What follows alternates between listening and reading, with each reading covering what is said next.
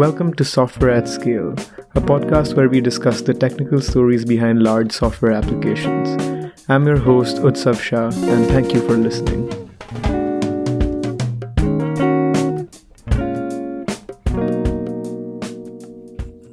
Hey, welcome to another episode of the Software at Scale podcast. Joining me here today is Robert Cooke, the CTO and co founder of 3Forge, a full stack internal tools platform. Uh, helps many companies, including some of the largest financial organizations in the world, build systems that help them understand their own data and improve internal productivity. Welcome to the show. Yeah, thanks for having me on today. Yeah, so uh, I wanted to start off with some of your work experience and really your story. Right? Uh, the first item on your LinkedIn, if you look at it like like chronologically, is like infrastructure lead at Bear Stearns first of all, like I, I don't think I've seen the name Bear Stearns anywhere except for The Big Short. So it was cool to see that. But what does that mean? If you could just explain to us, yeah. That's funny. Um, that that that that's the takeaway of Bear Stearns because it really was a it really was a great company in many ways. Um, the the department I worked in, equities, um, which happened to be just below mortgage backed securities, um, that that's where I worked was in the equities department, and and and frankly, that was a great group to work with. Um, we did uh, we built some of the the first high frequency trading systems, and by high frequency trading systems, I mean systems that were electronically looking at you know the world um, in terms of like market data where things are at, making decisions on that. Um, and so you can imagine when you are building high frequency trading applications. Um, and, and, and just to kind of uh, overview as to what that is, you're taking in market data, you're taking in client requests for orders, you're kind of marrying those together. Um, and then you're deciding at what point you want to place you want to electronically place an order into the market um, to get that uh, to get that executed aka to get that filled. Um, so basically we're building these systems to do that and this is back in the early 2000s um, when this really was starting and this opened up this new concept really at the time, which was computers fighting other computers. It still goes on today, um, very in, in in many industries. I mean, even airline tickets and things like that. But at that time, that was kind of new. The idea that if you can build software faster than someone else, then you're going to win every time. Now, software is a big part of it, but hardware is a big part of it also. Um, and there's a lot of things that goes into what it in, into um, high frequency trading in terms of being able to do it very very fast but also be able to do it reliably right? You're dealing with large amounts of money. So when we talk about um, dealing with infrastructure that uh, that that's a big part of it which is around the hardware the network connectivity all of those sorts of things. Um, with that said i should i should clarify it was head of infrastructure actually at the uh, dark pool liquidnet which is another fascinating story. At, at bear stearns i was um, uh, running the high frequency trading or uh, working on the high frequency trading part. Um, but at LiquidNet, I was um, head of infrastructure, and there it really meant yes, um, paying attention to kind of the the uh, I would call it the application or the the layer, the software layer that sits between what developers are actually building, like custom business logic, and then the hardware itself. So you could think of it as, as, as a platform, kind of a generic platform that people build on top of. Mm-hmm. And and when you think about developers, or when you say developers, does that mean they're building these rules like, oh, if X uh, equity or X commodity goes to a certain price and a bunch of more complex logic than that. Is that kind of what you're describing? It's, yeah. It's it's funny when you say, yeah, what do you mean by developer? Because I can mean many things. And and the analogy I always use is, well, when we say an engineer, what does that mean? Because an engineer can mean everything from someone who drives a, a train, right? The guy who sits in the front of a train, that's a train engineer, all the way to someone who's actually out there, you know, designing antennas um, or electrical engineers. So, so my point is that um, the term engineer is can can cover a huge spectrum. Uh, same thing with developer. Uh, so, in I would I would think there's various degrees or various disciplines within development um, when I'm talking about, uh, so so I look at so so jumping into 3Forge a little bit, we are developers who develop software so that other developers can develop software quickly.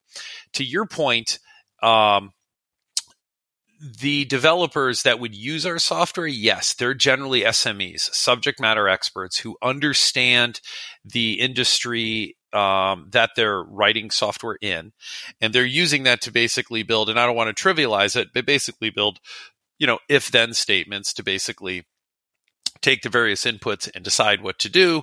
Um, um, basically, uh, encode that business logic and and and move forward. And so that's actually what what 3Forge has really been about because going back to the different disciplines of developers, you can actually go all the way to the other end of the spectrum, which is there's someone out there who's taking assembly code um, and writing that in order to create a compiler so that then we can compile our code, et cetera, et cetera. So there's many, many layers to the stack. Um, and and I think as the world matures, or at least the software world matures, um, we're getting better and better at being able to identify and layer the different development approaches. Um, and so, 3Forge, we're focused on what I would call a development platform, meaning that we kind of sit between the operating system and the developer um, and so that we've developed a lot of the components that end developers need in order to build business applications. Mm-hmm. No, I think that makes a lot of sense to me. I have to ask you one question about high frequency trading, which is like, is do you think the systems like HFT systems would be equipped to deal with a larger event like the pandemic, or do you like? I hear all these, or I read all these news articles of Renaissance uh, not doing well when COVID just happened or the lockdown just happened. Uh, I don't know. This is a pretty vague question, but what's your take on it? Right. Well, this is a perfect plug for my platform because I would say that's what was largely missing. Um, and I, I, guess I can talk about Bear Stearns now because it's no longer, well, it's no longer around. It's been wrapped into JP Morgan. Um, but, you know, that's something that was missing, which was these high frequency trading decisions can make decisions very, very rapidly. Obviously, it's, it's baked into the name, high frequency. Um, but they, at the end of the day, they're executing software that some some subject matter expert encoded into it, um, and and that's that's what it does. Um, that's what it's designed to do. And yes, you can have machine learning kind of things sitting in the background that analyze macroscopic things to make more deferred, delayed decisions, kind of, and, and so on and so forth. I, I, can go into that in great detail, but um, what I think what I think was what I felt was missing and got me started on this in a way was you had these systems that were almost like like bombs. They were, they were like they were like a nuclear reactor. I mean, they could produce huge amounts of energy, but if something went wrong, they could explode. You know what I mean? And and the thing is, imagine you've designed, you know, your GE, you've designed this nuclear reactor, you've got it sitting there, you know, you need to have a lot of periphery around that in order to monitor and understand what's happening inside the reactor. You can never have enough because when that anomaly happens, you want to understand what's gone wrong and you want to have the playbook ready for what you're going to do, etc. And so those companies, and by the way, we work with over half of the top um, tier one banks in North America.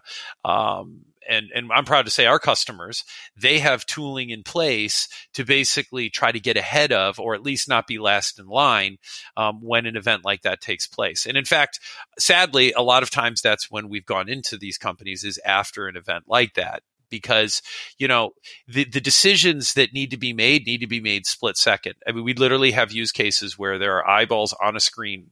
Um, they're staring at data all day. When something goes wrong, it's alerted to them. If it's a if it's a very big event, they want to be able to then take a human. You know, they want to be able to very quickly have workflows with their team members to make an educated uh, decision to decide what to do. And that might mean stop trading.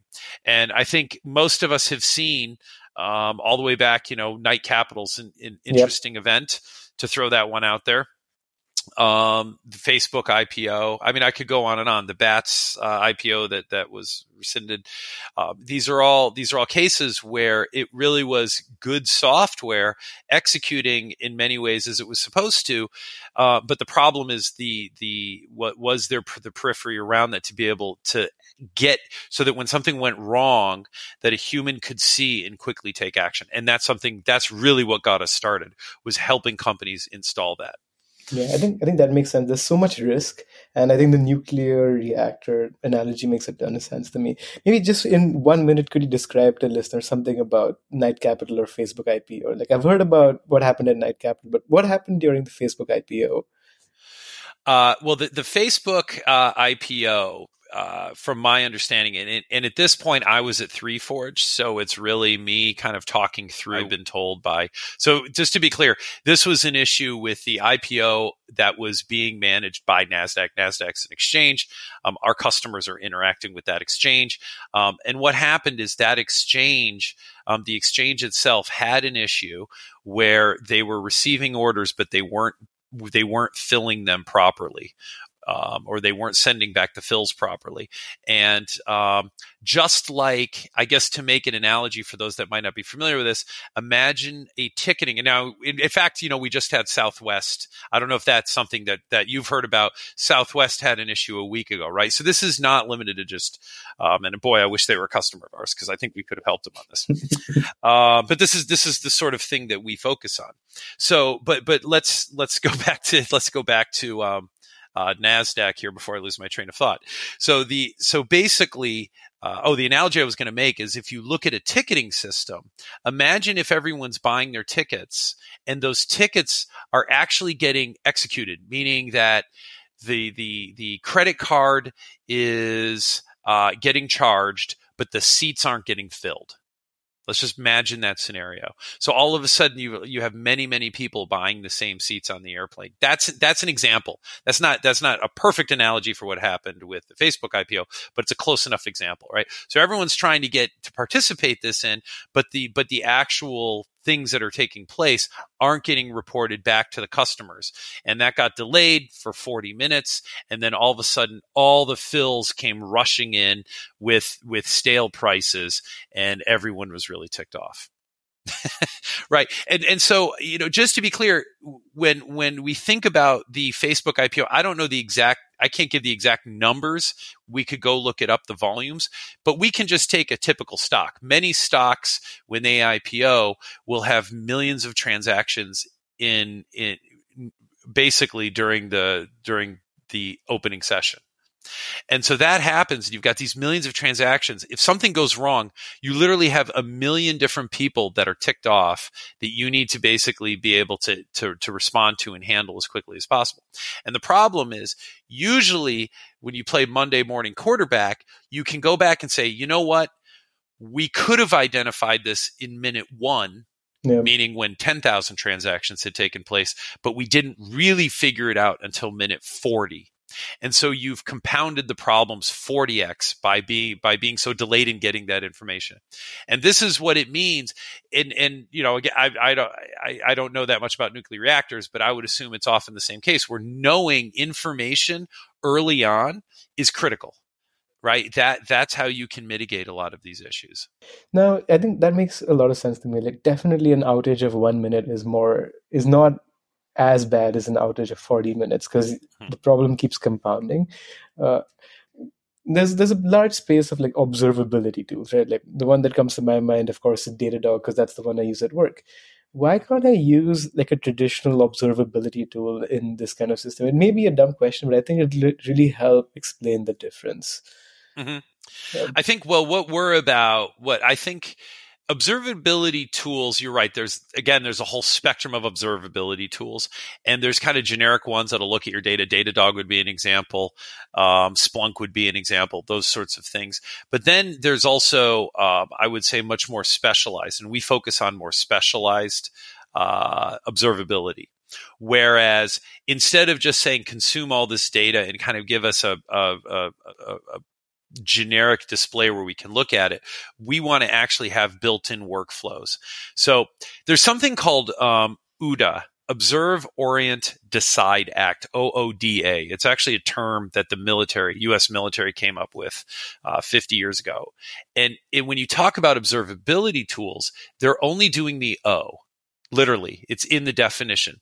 And what the military found um, was that in order to effectively engage in war, you need to be able to observe. You then need to be able to orient yourself. You need to be able to make decisions and you need to be able to act. So you know, you and I are sitting in a room and we get into a fight and you're about to punch me in the face, right? If all I can do is observe you about to punch me in the face, this is a terrible analogy, but that that it, I'm I'm doing this because I'm talking about the military, right? But if you think about it, just being able to observe the issue, okay, great, that's that's that's the first step. Um, but then you need to be able to orient yourself. And what do we mean by orient? Usually, it would be okay. Um, you know, maybe I should use a, a, a cleaner analogy. Like you're you're in a car and you see a deer coming at you. You want to be able to very quickly orient yourself, um, which means look around. Is there a family of deer? Is there a deer to the left? Is there a deer to the right? And then you need to take a decision. I can miss this deer if I veer to the left. And then you need to be able to act on that, which is turn the wheel to the left right. So this is what this is what it means to be able to respond quickly to to outages. Um, and the problem is when you have generic observability tools first off they only cover the first step of four.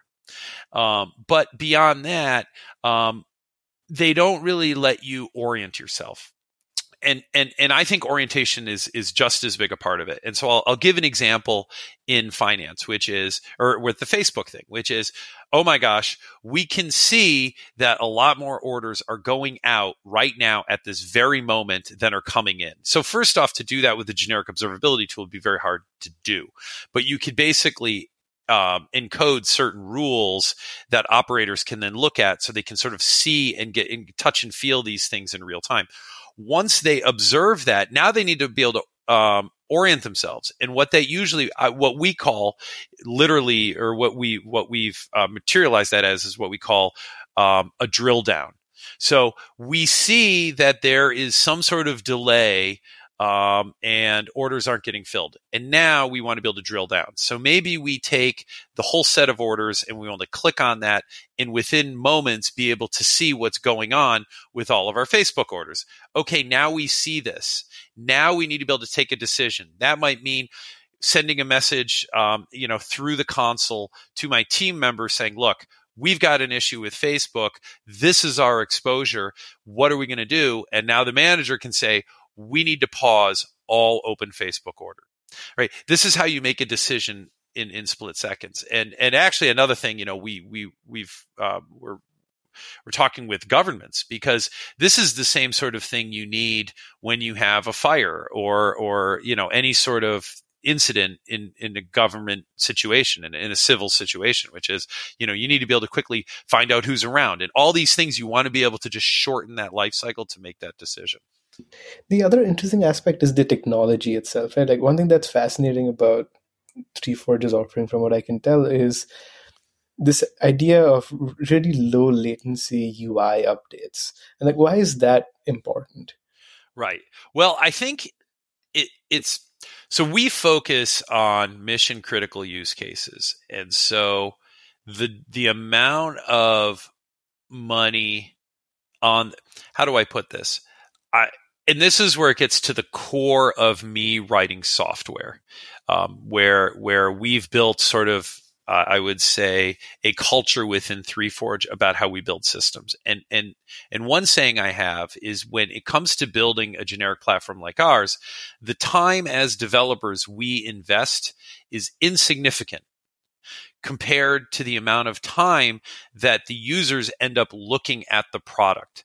So if we end up spending an extra thousand hours developing an, a little widget that goes on the screen, but it can respond milliseconds faster and we have 100,000 users, you do the math and it actually makes sense. Right? But it's it is far more complicated to build real-time systems. Now, for those listeners who are who are technical, there's actually in, in, computer science there's a pattern. It's called online programming versus offline programming. It's not the same as you know being online like going on the web or offline like you're stuck at home and your internet's down. So what online computing means is that you are reacting to deltas in the world, and as things are changing, you're doing minimal effort to update what's changed on the screen. So an example would be is I have a chart and that chart is showing me uh, a million points. Right, I'm, I'm viewing lots of data in a chart. Now, the way almost all GUI software I've seen being built is that when anything changes, you re render that entire chart. But that's a very inefficient way to do it. It's far more efficient to say when that, when a particular point changes, figure out really what changed on the screen and only update that component. Um, and, but this becomes important as the, as the uh, size of data gets larger. And it also becomes important as the amount of time it takes to react becomes more and more critical. But here's the thing at the end of the day that, this is going back to the culture of 3Forge, which is we might as well had solved it. It's software. We might as well had have have have coded it as as well as we possibly can to cover the most critical use cases that we can. And that's fine for use cases that aren't mission critical, but it doesn't work the other way around. You see what I mean? If you build front end, if you build front ends that are designed for real time, then they can handle real time. But if they don't need real time, then that's fine. You can use it in a static way. And by the way, I will say that most of our use cases, many times they start off in what we would call a static capacity, meaning that people just want to view a chart. They want to see, you know, what their um, their uh, profits or you know their P and L was for the last few months or something like that. A very a static chart kind of overview, sort of BI type thing. But then over time, that does morph into being able to get very real time information and being able to have these workflows. And and by the way, when I talk about workflows, I mean the ability for multiple people sitting in maybe different locations looking at the same data to be able to react to that. So, for example, I see a chart, something looks interesting. I want to be able to put a comment on that. And the moment I put that comment, someone, you know, you're sitting in another office, you should be able to see that comment. And, and right. S- similar to like Google Word Doc, you know what I mean? Mm-hmm. If, if you're familiar with that, right? Mm-hmm. mm-hmm. And that's a real time concept. Yeah. No, I think that makes sense. And like, I want to ask from a technology perspective then, like, 3Forge started in 2010 and like the front end development industry or like the whole stack evolves so rapidly so how do you mm-hmm. how do you choose the right technology to power a business decision like we should start yeah. with real time on day one right well i've been building i have been writing software since i was very young um, in the early 80s and I so I've I've been through a lot of this, and I've seen different platforms, and I've seen th- how things were built. And once I understood, and this is kind of an arcane term for a lot of people, but it's still what really powers anything real time. Once I understood how Ajax worked and the web worked, um, I knew that that was the future. Um, this was in the late 90s. And I made several predictions, um, frankly, all, all, of which have come true um, about the about where technology would go.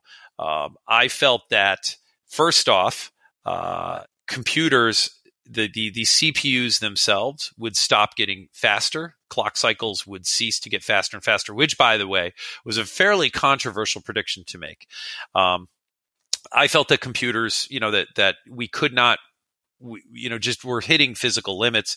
And the idea of getting to 10 gigahertz, 100 gigahertz, 1000 gigahertz, which is what the trend was suggesting, that just wasn't going to happen. We would, we had to level out at some point. Um, all, but with that, the ability to do parallel computing, um, which turned out to be GPUs, that went that that has gone way up. Right now, we see CPUs with many many cores. Um, so that that prediction influenced how we ended up building scalable software. That's one piece of it. Another piece was is that I felt that memory um, would get larger and larger and larger. I should say the capacity would get larger and larger. Um, and that has happened. Um, memory has continued to, I'm not sure if it's doubled year after year. I'd have to look at a chart, but, and when I talk about this, I mean both uh, RAM and on disk. You know, it's, it's, it's continued to get faster and larger. Um, and then when it came to front end, I felt that the web was the ultimate solution because the web does not require any install on the desktop. It, it's a much more secure way of building applications from an end user perspective. It's also um, guarantees. And, and one of the issues we have in finance with heavyweight front end applications is they take up they you know developers have a tendency to put way too much logic in that heavyweight desktop that ends up slowing down the user's desktop.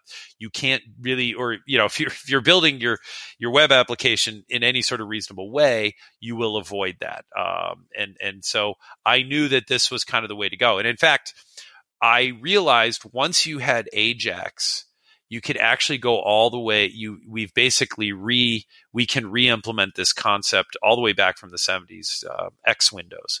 And x windows is also i think a very very clever technology. The problem is it was very linux based um, so it didn't really you know gain a lot of exposure. But the idea of x windows was you basically write all your code server side um, and then it's just pushing um, GUI updates to the client side. It's actually pretty incredible that they had built this in the 70s, in my opinion. And that's really what the web is, and that's that's how we are treating a web browser. Um, so I would say it was based a lot by on looking at the history of how software had been built in the past, what had worked, um, and you know what what wasn't working. And I felt that heavyweight applications just weren't working um, well, and they had a lot of overhead. So most of the computation, or like all of it, is really done on the server, and it keeps pushing down updates in some shape right. through to the client. We, okay. we do apps, and in fact, this is why we've had to build every single component from scratch. Uh, of course, we let people embed their own, but we built every component from scratch designed to put minimum data in the web browser. And I cannot overstate how important that is. Um, we so for example just like google maps allows you to zoom in on a map that's how our charts work so when you look at a chart you're getting a certain set of data when you zoom in on a quadrant that's automatically pushing just the data for that portion of the chart to the front end otherwise you would never be able to view 20 million points of data. Take just about any charting application you've ever used and try to load 20 million points into it it won't work. Now you know you could argue that there's information fatigue by having that information but when you have mission critical situations, you don't want a large amount of data to be crashing your browser and and you know stopping you from proceeding. Um, another example would be uh, a dropdown. Something as silly as a dropdown. Let's say you've got a dropdown field and it has 10,000 and you want to have a list of all the symbols where it auto completes. You do not want to push all 10,000 instruments, aka symbols, to the client. You want as a user types, it's bringing that back and bringing it to the front end. Now, of course, you know a lot of times that's coded manually, but we've basically made it available out of the box without writing a single line of code. Same thing with our tables, same thing with our trees, same thing with our heat maps, um, all the way through. So the idea is at no point when you hit refresh on your browser is it going to move anything more than the minimal amount of data that you literally are seeing on the screen? And as you scroll it's we're, we're pulling some tricks to make it feel very very fast but as you're scrolling around it's pulling in the data based on where your scroll bars are. Interesting. So like what you're really engineering is this extremely high performant component library which is not how most people design component libraries even today.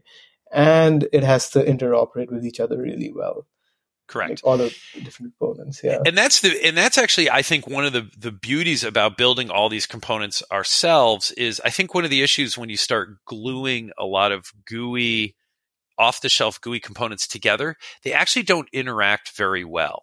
Different things are designed different ways. So for example, let's just I'll just pick something here like you hit control A.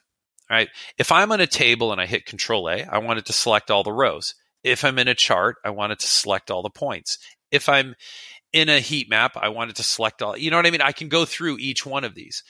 And a lot of times when you end up gluing different components together, it's like, well, control A works this way on this and it does this on that, something else on something else. Um, and then you hit the tab key and it's moving around and it isn't consistent. So by building all components from scratch, um, it actually provides a very um, I would say seamless or um, user friendly experience. Beyond that, more importantly, there's no development work necessary, which does scare developers a lot. You know, the idea that you don't have to write JavaScript or HTML, zero JavaScript or HTML, and you can build front fully interactive real time web front ends is is actually a little jarring to some to some software developers but that is the future that that period that is that is where this will go no, I think that makes sense, especially if you want to have this high performance, right? Like you can't expect everyone to think in the same principles of this has to work with 20 million data points. Right. And um, And and and let me just step back. You know, let, let's pick let's pick the. I'm going to go back to my drop down. Now, let's say we have a drop down, and that drop down has I don't know hundred elements in it because it's like the state United States. It has 50. It has 50 elements in it, all of the states in the United States, and it works fine. And the developers are told, look, here's the specs. You know, this is going to be a state drop down. You're like, all right, 50 states. That's not that bad. But then two years later, someone says, you know what? We're now a global product um, we're not just going to have states in here. We're going to do all, you know, regions around the world. And suddenly that drop down with 50 elements has 5,000 elements in it yeah. or 50,000 elements in it. And, and now you've got to go, and this isn't a great analogy, but I think it's one people can relate to, which is now the engineers say, well, I designed this for 50 elements. But the question is, why not design everything to handle, why not design the component right once that's designed to handle as much data as possible. So whether it's 50, 500, 5,000, or 50,000 or 500,000, that component is designed to handle that volume of data. Um, and so you don't have to worry about it. And that way, all your components are built the same way. So we always try to worry about worst case scenario and then work backwards from there. Yeah. I wonder, like, often developers may say, oh, that's over engineering. But mm-hmm. I feel like if Never. you have this design principle in mind, it it's not actually that much more work. It's just a Correct. different design. That's a correct. Yeah. It, it, would be over engineering if if you were building it over and over again. If I had ten select fields on the screen, I don't know why I keep picking on select fields, but if you had ten select fields on the screen and you went and did this ten times, that would be over engineering. But if you yeah. build it once and you build it right, exactly. and you build it so that the entire world can use this component then it's not over engineering. It's it, it makes sense. You're getting economies of scale there. Yeah, and, and it's also like if it, if building it right is ten times more work than building it wrong, like one okay, it may be worth considering deploying the hack, but secondly, you should really think about why it takes so much time to build it right. Like, and there's something probably wrong with the abstractions then. exactly. I mean, well, the thing is, at the end of the day, you have to ask yourself, how different is this than other applications? And by the way, one of the reasons I started 3Forge, um, amongst what I talked about before, was I felt as as, as I was moving from job to job, um, from company to company, or department or department, or use case to use case, I felt like I was. It's like the use cases had had a ninety percent more or more overlap meaning that they all needed the same components. Some of them needed them really fast and in real time, and some of them didn't. And some of them needed really large data sets, and some of them didn't. But at the end of the day, why not build something that can handle really large data sets and be real time and have all the user feature, you know, the creature comforts that users expect? Build that once, build it right, and then no matter the use case, you can use it. Yeah. So yeah. Y- you've been working on Wall Street for a while before 3Forge, and then you've decided, okay, I need to build a company, and because I'm seeing the same use case come again and again. Right. But you know, for an engineer in like Silicon Valley or just in general, like the whole idea of selling to Wall Street directly, like it just feels, at least for me, it seems like it's too far away. It's too big of a stretch. Like, where do you even begin? How do you know you're like you you've been there, so you know some of the use cases, but it feels like the sales cycle is going to be really long. It seems like there's going to be a ton of approvals you need to get. Like, how does that all work out? Mm-hmm. Well, in fact, I would say that in, in fitting in with the whole um, concept I've been talking about now um, around why not build it for the hardest use case possible then I, I've also said to myself, why not sell this to the hardest customers possible? Because if you can sell it to the hardest, most demanding customers, um, then that makes it an easy sale for others. You have that brand reputation, and that's the angle I've gone for. Because I think it's very hard to work the other way around. In fact, I know the name of this podcast um, talks about scaling. You know, it's one of those things where it's really hard to build a piece of software and say, okay, we're going to sell this to, you know, mom and pop buy side small firms with 50 to 100 employees. And then later on, we'll scale this up and we'll go and we'll sell it to Morgan Stanley. That usually doesn't work. It, but it can work the other way, which is you say, we're going to build this for the very complex, large commercial use cases. And then we can use that same software um, basically for for smaller, simpler use cases. It's that that approach works. Um, and so that's that's really why I felt it was important to go in and sell um, to the to the you know to the tier one banks first in order to get that a to prove that it works to myself, but also to prove that it works to at that time our future customers, the smaller you know smaller customers. Yeah. So so you start with the the game on hard mode, like Yes. The game on hard mode means that it's going to be tough, right? So, like, what did you have to do? I don't know how many uh, details you could share, but anything would be interesting. Yeah. Sure. Well, I can tell you this, um, and you know, it, it's funny because there, I, I do believe in the concept of over engineering or premature optimization. I get that, but it's actually the term is used way more than it should. Um, especially if you're going to be building generic software. And by the way, it it it took a. I look back on it and I'm like, I, I can't believe the leap of faith I took because I sat there for months building these ultra efficient libraries under the presumption that the whole world would be using these things, but I had no I had no facts or no evidence to actually say that would be the case. Now it is, but I look back on it and the fact that I sat there for months writing ultra fast string libraries as an example, right? The ability yeah. to process strings, to do, you know, to do fuzzy comparisons and things like that really, really fast. That's a pretty, that, that I look back on it, it's pretty crazy that that's what I did, but I knew I needed to focus. So I guess what I would say is that, um, in order to build really fast, to build a really, really good mousetrap, you have to start with very, very good ingredients. And I felt that I needed to step back, work on these individual components individually, make them to the best of my ability, and then basically you know keep layering on top of that to get to where we need to be so you know while most people would see us as a GUI sort of solution or a full stack platform um, years 12 and 13 was was spent on marshal how, on how to marshal a piece of data as fast as possible so that I could communicate it between two processes so that I could do um, elastic scaling.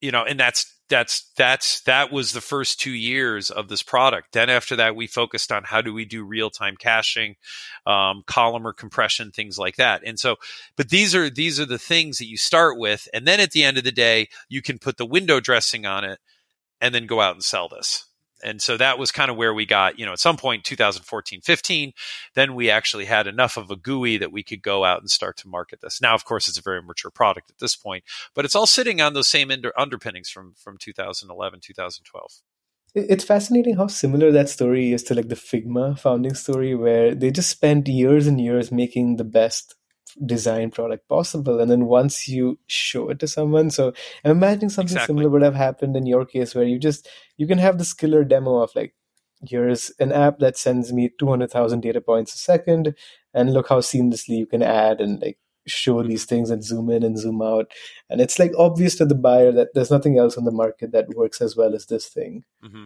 Yes, and, and I have to say it was quite magical when we actually when you pull, plug all the pieces together and you get it there. It's a pretty awesome feeling. But it's actually exactly what you said.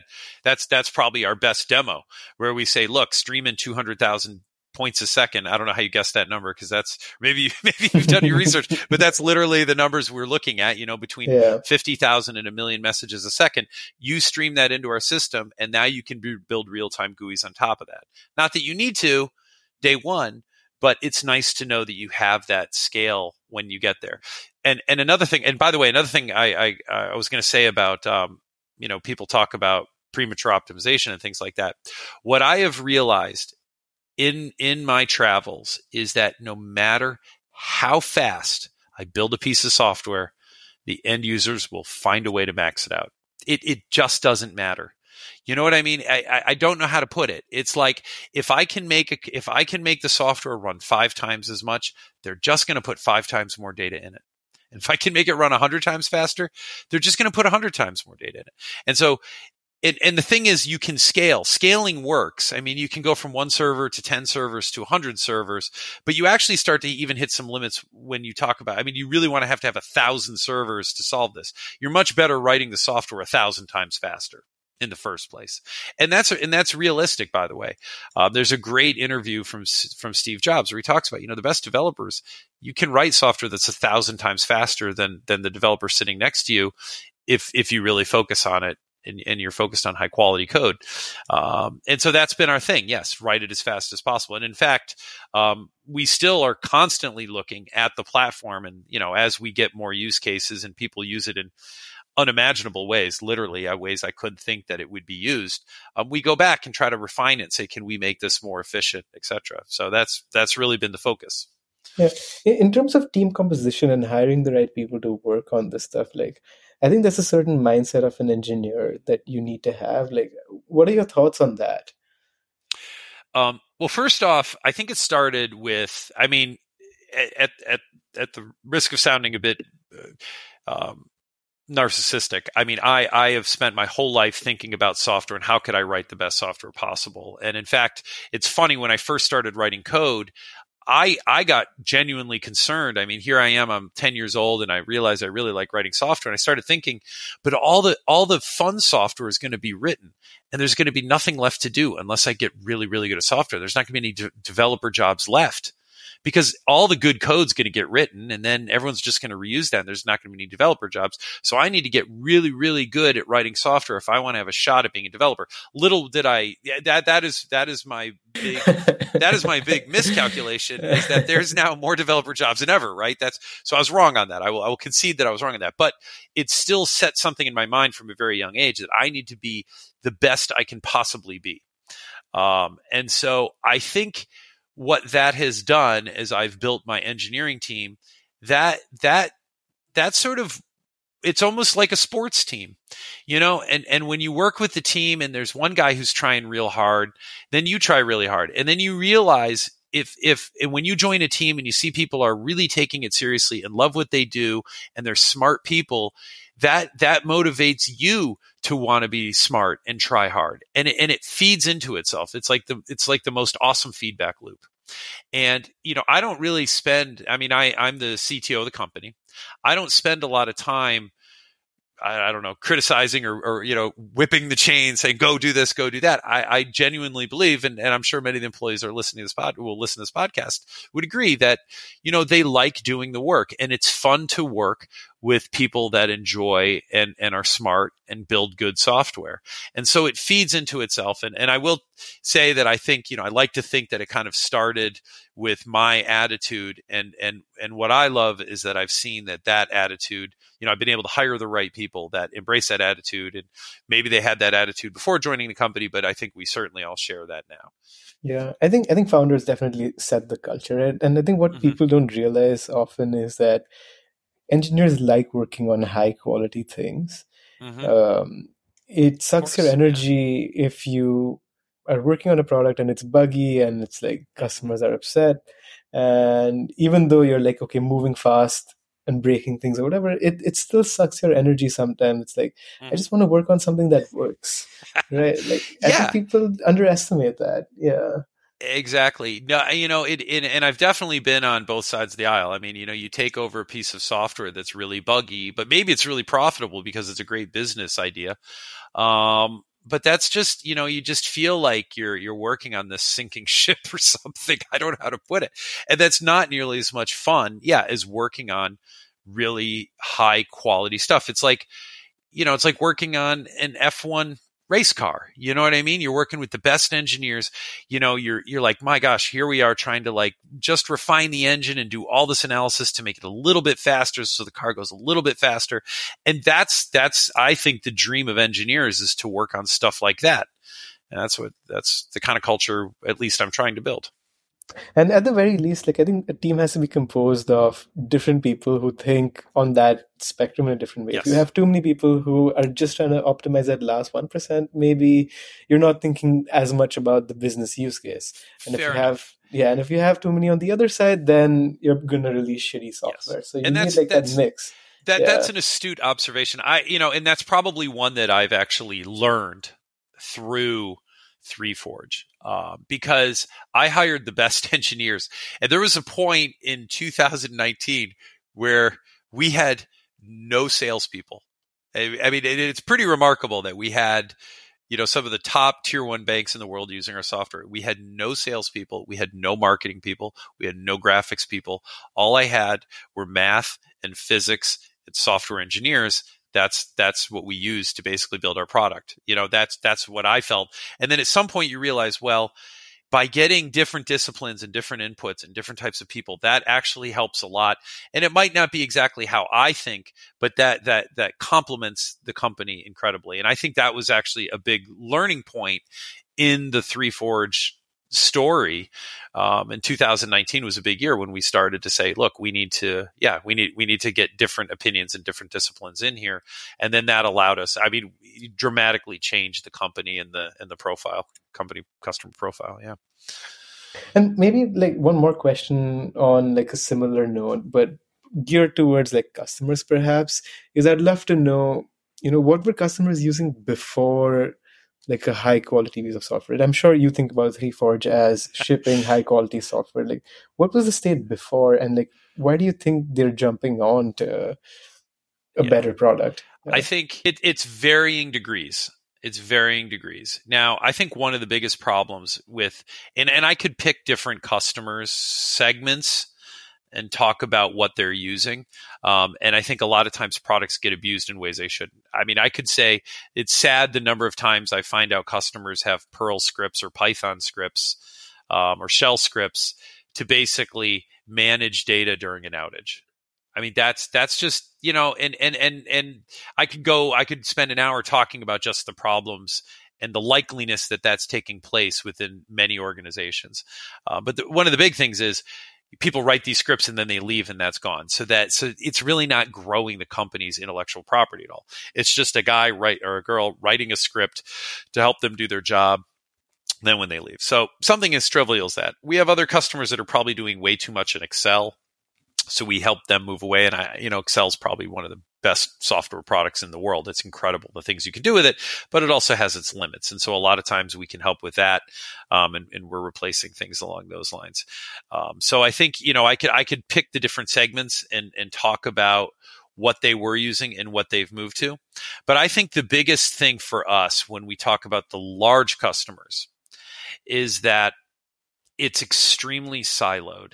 And by that I mean if you take any large bank or any large company, the company has orchestra or has has organized their software in line with how they've organized their employee structure. At least this is my my opinion. This is Robert mm-hmm. Cooke's the opinion. Conway, how what the I've Conway's seen. law or something. Yeah. Right. And and so literally it's like, okay, we have our our equities department and we have our fixed income department and we have this and we have that and so they build their systems uh, siloed in that way and then they build their support systems siloed on top of that and so if a customer calls up and says i'd like to understand um, what's going on you know within equities and within um, fx that's two different groups, two different systems. There's no way to correlate between the two. It's kind of like back in the day, you know, the fire department and the police department don't didn't talk to each other right? Because because they literally it was siloed. Like you had the police department doing one thing you had a fire department doing another and the communication wasn't there. Imagine that sort of thing. And, and the thing that we focus on is basically building systems that cut across that um, and so that's a big thing that we help with is replacing these, I would say, very siloed specific solutions for a particular use case with a more broad solution that gives them kind of a, a, a dashboard that cuts across, um, I guess you could call it uh, all their different, you know, risk categories.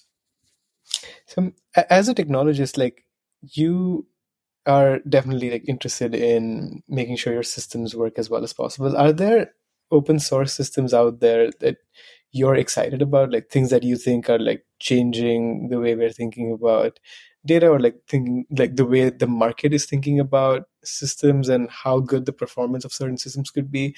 Like one that comes to my mind is Red Panda. It's like a replacement of Kafka. I don't know if you've heard about that, but that's the kind of I'm, I'm wondering if you have things that you're excited about or technology changes you think are going to be instrumental over the next few years yeah i think i, I i'll i'll be blunt. I'm not a huge. I think saw. I think open source software has its place, but it's hard in a in a, in a corporate. I believe it's hard in a corporate setting.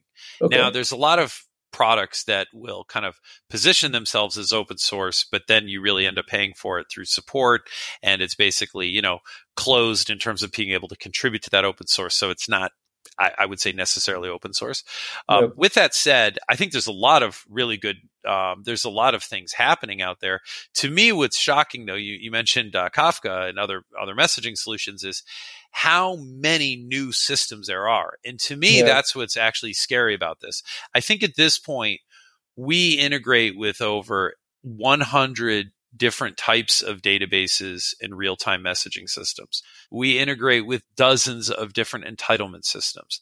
We integrate with many different browsers and smart desktops. Um, that's one of the big things we focus on is trying to be kind of this this this platform that sits across your organization. So we're always integrating this. But to me, it's almost scary. It's almost not. It seems like it's on. We're going on a bad path here, where there's so much innovation of different technologies that have a ninety percent overlap.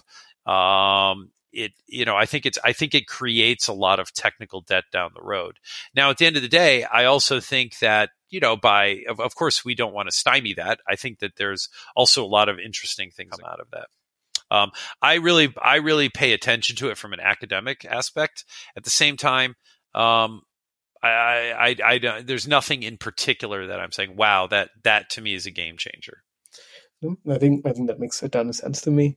Um, and and finally, to just to like wrap up, right? Like, what are you excited about, just generally for 3Forge, right? What do you think the next few years is going to look like? What do you think um, is a little scary? Like, what do you think is going to be different? Uh, well, I'll start with the scary part. Like I mentioned, um, the number of different systems out there is continuously growing, and that to me, I don't know if I'd use the word scary, but it is. Uh, uh, it is worth taking note of. You know, I mean, as as there's so many different ways, and and you and just if if you could imagine being in our shoes and we come into an organization, we say, okay, you know, we're going to help you cut across your different groups. What are you using? And then they list 25 different database technologies and 15 different messaging systems. And then they're saying, we want to query this system, bring the results in, query that system. When those results come in, now you're going to query those five different types of databases, bring that in. And then you're going to blend that with some message coming in from Kafka and some other, you know, Tibco. And, and we have to orchestrate and bring all that together. And that seems to be just a trajectory of more and more software out there. So um, I would say that's one of the things that that I, I think companies should be wary of. Um, is you know is trying to limit the amount of different technologies they're embracing all at once. Um, what gets me very excited about 3Forge. Um, so first off, you know, I spent I spent 10 years of my life building a platform and a concept that really I'd say is un eh, that has no equal and and and I'm not saying no equal in terms that, that we have no competitors. That's not what I mean. I'm saying in terms of the approach we took, um, and and I and I like to believe the discipline we had. Um, and you know, there there's many years in the beginning where it's like is this even going to work? Are we going to be able are our customers going to see the value in what it means to be able to view large amounts of data across many different systems and take action on that and et cetera et cetera? Um, we now know that we have the data and we have the customer base to say with absolute certainty that yes this is this is the right direction it was time well spent um, it was it was you know a good investment to, to spend all those years doing that. Um, to me, I think you know we started doing um, a lot more marketing in the last year, and we're seeing a, a a huge growth in terms of our customer base. And the thing that we're working on now through events, and you know, we're doing. Um, you know, we did a global tour last year. I'm doing another one this year. Um, we did visit India, three different cities. Um, uh, we, you know, it, it, it's now about building that developer community so that developers can start to interact with other developers on our platform and so that they can kind of share that, you know, basically share their experience. And then, and then I think the product takes on a life of its own. It's no longer about 3Forge pushing it. It's about, it's about users and the developer community just just getting together kind of globally and being able to um, adopt for. Yeah, I think that's a really exciting and yeah. scary time for sure. Like, I guess you could say that's scary yeah, in and of itself. Yeah, yes. yeah. Yes. Like I, I've seen like all of the community driven or like the like open source systems or just general systems with communities like i feel like there's all the discussions about hard forks and making sure everyone's mm-hmm. on the same page and infinite list of github issues definitely an exciting time but yeah i know i know we're at the end of the podcast yeah. here but um, i could talk about software forking and all the issues of that for yeah that's, that's a that's a yeah. scary topic in and of itself but, yeah. but we have focused on that yes well, single fork single single single branch of code for three yes, yes well I'd, I'd love to have you on the show again in a few sure. months like as you've as you see this thing evolve and like especially like retrospect like oh what we discussed a year ago that didn't end up working out and we did something else like i think those are the most interesting yep. kinds of conversations so i'd love to have you on again and okay. thank you so much for being on the show hope you had okay fun. thank yeah. you it was a pleasure